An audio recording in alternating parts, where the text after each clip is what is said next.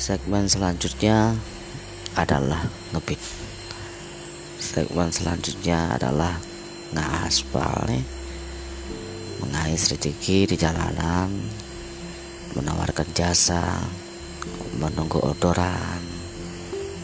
Ya tentunya tentunya hanya mencari rezeki ya. Tetap ingat Tuhan tetap hati-hati dan selalu menjaga progres tentunya. Sehari ini kan masih masa pandemi ya. Kita kudu hati-hati dalam menjalankan tugas. Kudu hati-hati dalam menjalankan pekerjaan. Yang namanya hidup kan perlu makan. Yang yang namanya hidup juga kita perlu beli ini beli itu. Ya mau gimana lagi pokoknya berikhtiar berdoa dan tetap menjaga protokol kesehatan.